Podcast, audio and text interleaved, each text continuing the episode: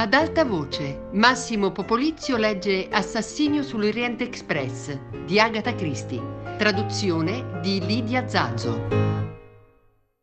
La deposizione della signora americana.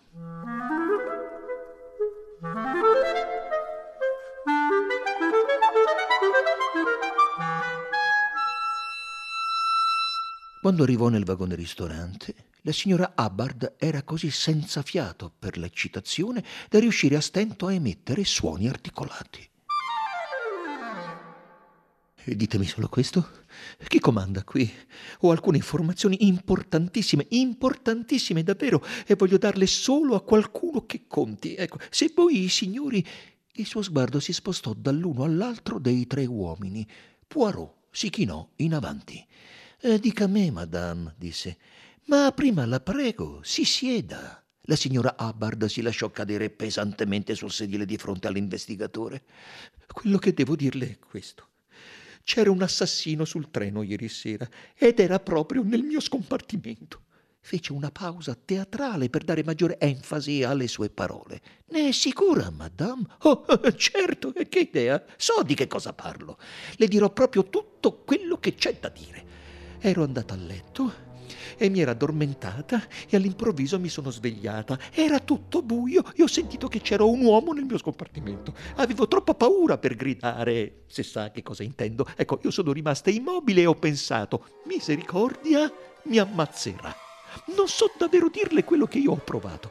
Questi treni disgustosi e tutte le cose scandalose di cui io avevo letto e ho pensato, beh, comunque eh, non avrai i miei gioielli, perché li metto in una calza e li nascondo sotto il cuscino, sa? Il che non è poi tanto comodo, fra l'altro è un po' bitorzoluto, se capisce che cosa io voglio dire, ma io questo non importa. E, eh, a che punto ero arrivata? Uh, si era reso conto che c'era un uomo nel suo scompartimento, madame. Ah, già, allora me ne stavo distesa con gli occhi chiusi, pensavo che cosa potessi fare e mi dicevo, bene, Ringrazio il cielo che mia figlia non sa in che guaio mi trovo. Poi, non so come, mi sono ripresa e a tentoni ho trovato il campanello per chiamare il controllore. Ho suonato, ho suonato, ma non è accaduto nulla e posso assicurarle di aver pensato che il mio cuore si stesse per fermare. Misericordia, io mi sono detta, forse hanno assassinato tutti tutti quelli che si trovano sul treno. Beh, comunque il treno era fermo e c'era un silenzio tremendo, ma io continuavo a suonare il campanello e che sollievo quando ho sentito qualcuno venire di corsa lungo il corridoio a bussare alla porta. Avanti! ho gridato e nello stesso tempo ho acceso la luce. E non ci crederà? Ma non c'era anima viva. La signora Hubbard sembrava non vedere assolutamente niente di deludente in questa circostanza, ma considerarla anzi come il punto culminante del dramma. E poi, cos'è accaduto, madame? Dunque, ho riferito all'uomo quello che era successo e lui sembrava non credermi. Sembrava pensare che avessi sognato. Gli ho fatto guardare sotto il sedile, sebbene lui affermasse che non c'era posto per un uomo là sotto. Era anche troppo chiaro che l'uomo era fuggito, ma un uomo oh, c'era stato e il tentativo del controllore di calmarmi mi faceva andare su tutte le furie. Non sono il tipo che si immagina le cose, Messier. Credo di non conoscere il suo nome. Eh? Poirot, madame. Eh, le presento Monsieur Book, un direttore della compagnia, e il dottor Constantin. La signora Hubbard mormorò, felice di conoscervi a tutti e tre con fare distratto, per rituffarsi subito nel suo racconto. Non è che pretenda di essere stata in gamba come avrei potuto. Eh, mi ero messa in testa che fosse quello dello scompartimento accanto, eh, quel poveraccio che è stato ucciso. Ho detto al controllore di guardare la porta di comunicazione ed è certo che non era chiusa. Beh, non ci ho pensato due volte. Gli ho detto di chiuderla immediatamente e quando se n'è andato mi sono alzata e ci ho messo contro una valigia per maggior sicurezza. Che ora era, signora Hubbard? Uh, non posso proprio dirglielo. Non mi è venuta neanche in mente di guardare l'orologio. Ero così sconvolta. E adesso qual è la sua teoria? Beh, mi sembra chiaro come la luce del sole. L'uomo che si trovava nel mio scompartimento era l'assassino. Chi altri poteva essere? E pensa che sia tornato nello scompartimento vicino. Come posso sapere dov'è tornato? Tenevo gli occhi ben chiusi. Deve essere sgusciato dalla porta sul corridoio. Ma questo non potrei dirlo. Avevo gli occhi serrati, capisce? La signora Hubbard sospirò convulsamente. Misericordia! Ero terrorizzata. Ah, se mia figlia lo sapesse. Non pensa che quanto ha udito possa essere stato il rumore di qualcuno che si muoveva nello scompartimento accanto, madame? Nello scompartimento dell'uomo assassinato? No, No, non lo penso, signor. Eh, com'è? Ah, già, Poirot. Eh, l'uomo era proprio là, nel mio scompartimento, e per di più ne ho le prove. Esibì trionfante una grossa borsa e incominciò a frugarvi dentro.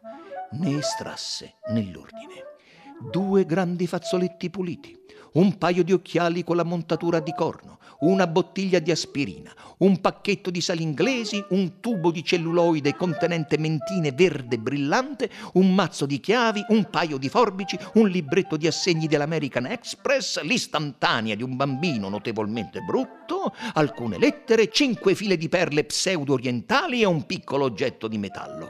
Un bottone. Vede questo? Beh, non è uno dei miei bottoni. Non si è staccato da nessuno dei miei vestiti. L'ho trovato stamattina quando mi sono alzata. Mentre la signora lo deponeva sul tavolo, Messie Book si chinò in avanti e lanciò un'esclamazione. Ma questo è un bottone della divisa di un controllore dei vagoni letto. Può esserci una spiegazione molto semplice per questo, disse Poirot. Si rivolse in tono gentile alla signora. Questo bottone potrebbe essere caduto dall'uniforme del controllore mentre perquisiva la sua cabina o mentre le preparava il letto ieri sera, signora. Non capisco proprio che cosa abbiate tutti. Sembra non sappiate fare altro che sollevare obiezioni. Ma sentitemi bene. Ieri sera leggevo una rivista prima di addormentarmi. Prima di spegnere la luce ho messo quella rivista su una valigetta che stava sul pavimento accanto alla finestra. Ci siete? Le assicurarono di sì. Benissimo. Allora, il controllore ha guardato sotto il sedile dalla porta, poi è entrato e ha chiuso la porta di comunicazione con lo scompartimento accanto, ma non si è mai avvicinato alla finestra. Beh, stamattina quel bottone era proprio sopra la rivista. Che cos'è per voi un fatto del genere? Eh? Cos'è? Vorrei sapere. Per me è una prova, signora, disse Poirot. La sua risposta sembrò placare la donna. Mi fa saltare la mosca al naso non essere creduta, spiegò. Ci ha offerto una prova quanto mai seria e interessante, assicurò Poirot. Posso rivolgerle alcune domande? Ma certo, uh, volentieri. Come mai dal momento che aveva paura di quel tipo, Ratchet non aveva già chiuso la porta di comunicazione con il suo scompartimento? Ma io l'avevo chiusa, replicò prontamente la signora Hubbard. Oh, Davvero? Beh, in realtà ho chiesto a quella svedese, una persona gentile, se fosse chiusa, e lei mi ha detto di sì. Come mai non poteva vederlo da sola? Ma perché ero a letto e sulla maniglia era appeso il mio beauty case. Che ora era quando le ha chiesto di guardare? Uh, mi faccio pensare. Eh, dovevano essere più o meno le dieci e mezzo o le undici meno un quarto. La svedese era venuta a vedere se avessi un'aspirina. Le ho detto dove trovarla e lei l'ha tirata fuori dalla mia valigetta. E lei era a letto. Eh, sì, la Hubbard rise all'improvviso. Povera donna, era tutta agitata, vede, aveva aperto per sbaglio la porta dell'altro scompartimento. Quello del signor Ratchet? Sì, uh, sa quanto è difficile quando si percorre il corridoio e tutte le porte sono chiuse. Eh, ha aperto la sua per errore. Era proprio sconvolta. A quanto pare lui aveva riso, immagino che le abbia detto qualcosa di non proprio simpatico. Poveretta, era davvero imbarazzata. Oh, io mi sbagliata, diceva. Io mi vergogno che mi sbagliata. Quell'uomo non simpatico mi ha detto tu troppo vecchia. Il dottor Costantin sghignazzò sotto i baffi e la signora Hubbard lo fulminò con uno sguardo. Non era un uomo simpatico, disse. Non si parla così a una signora. Non è giusto ridere di queste cose. Eh? Il dottor Costantini si affrettò a scusarsi. In seguito ha sentito qualche rumore provenire dallo scompartimento del signor Rachet? chiese Poirot. Beh, non proprio. Che cosa intende dire, madame? Beh, insomma, eh, si interruppe. Russava. Ah, eh, russava, è vero, terribilmente. La notte prima mi aveva tenuto sempre sveglia. Non lo ha sentito russare dopo lo spavento che si è presa per quell'uomo nello scompartimento? Via, signor Poirot. Ma come avrei potuto? Era morto. Ah, già, è vero, disse Poirot. Sembrava confuso. Ricorda la storia del rapimento Armstrong, signora Hubbard? chiese. Certo che la ricordo. È come quel disgraziato del colpevole se la sia cavata. Dio, mi sarebbe piaciuto mettergli le mani addosso. Non se l'è cavata. È morto. Morto ieri sera. Non vorrà dire la signora Hubbard quasi balzò dalla sedia per l'emozione. Proprio così. Quell'uomo era Ratchet. Oh, beh, ma penso un po'. Eh, ma devo scriverlo a mia figlia. Non gli ho detto proprio ieri sera che quell'uomo aveva una brutta faccia. Come vede, avevo ragione. Mia figlia dice sempre quando mamma ha un presentimento, puoi scommettere fino all'ultimo dollaro che non si sbaglia. Conosceva qualcuno della famiglia Armstrong, signora Hubbard? No, appartenevano a un ambiente molto esclusivo, ma ho sempre sentito dire che la signora Armstrong era una donna incantevole e che il marito la adorava. Lei ci ha aiutato molto, signora Hubbard, davvero molto. Potrebbe darmi il suo nome completo? Oh, ma certo. Caroline Marta Hubbard. Vorrebbe scrivere qui il suo indirizzo? La signora Hubbard eseguì senza mai smettere di parlare. Non riesco a capacitarmene cassetti su questo treno. Avevo un presentimento su quell'uomo. Non è vero, signor Poirot? Sì, signora. Uh, uh, fra parentesi, lei ha una vestaglia di seta scarlatta? Misericordia, che strana domanda. Ma no, di certo. Ho due vestaglie, una di flanella rosa, comoda per viaggiare per nave, e una che mi ha regalato mia figlia esotica di seta viola. Ma perché mai le interessano tanto le mie vestaglie? Vedi, signora, una donna in kimono scarlatto è entrato nel suo scompartimento, o in quello del signor Ratchet, ieri sera. Come lei stessa ha detto, è molto difficile distinguere gli scompartimenti quando tutte le porte sono chiuse. Beh, nessuno è venuto nel mio scompartimento con una vestaglia scarlatta. Allora deve essere entrata in quello del signor Ratchet. La signora Hubbard strinse le labbra e disse in tono sinistro: Non mi stupirebbe affatto. Poirot si chinò in avanti. Quindi ha sentito una voce femminile nello scompartimento accanto al suo. Um, non so come lei lo abbia indovinato, signor Poirot. Non lo so davvero, ma beh, si dà il caso di sì. Ma quando gli ho chiesto un momento fa se avesse sentito nulla nello scompartimento accanto, ha detto di aver solo sentito russare il signor Ratchet. Eh, questo è abbastanza vero. In effetti ha russato per gran parte del tempo, ma quanto all'altra il volto della signora Hubbard si fece notevolmente più rosa. Non è molto simpatico parlarne. Che ora era quando ha udito una voce di donna? Mm, non saprei dirlo.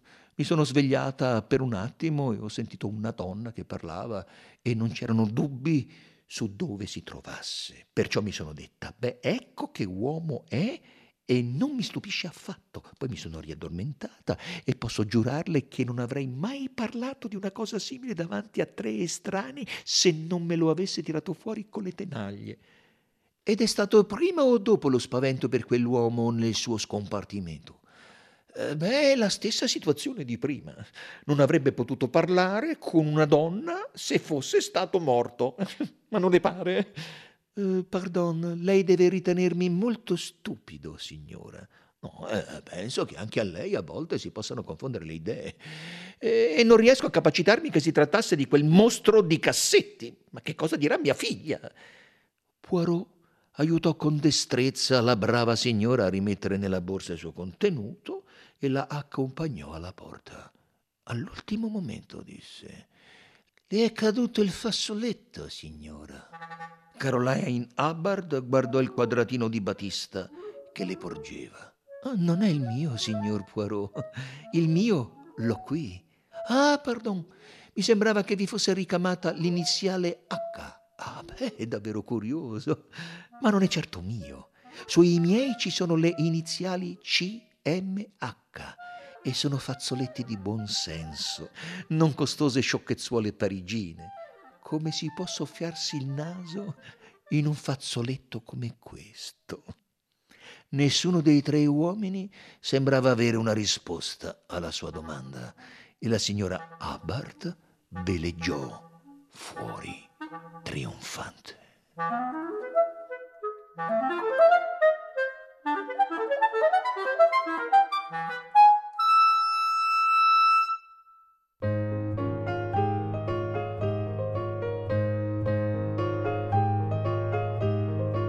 Massimo Popolizio ha letto Assassinio sull'Oriente Express di Agatha Christie, a cura di Fabiana Carobolante, Jacopo De Bertoldi, Lorenzo Pavolini e Chiara Valerio, regia di Luigi Iavarone. Tutte le puntate sul sito di Radio 3 e sull'app Rai Play Radio. Ad alta voce è un programma Rai Radio 3.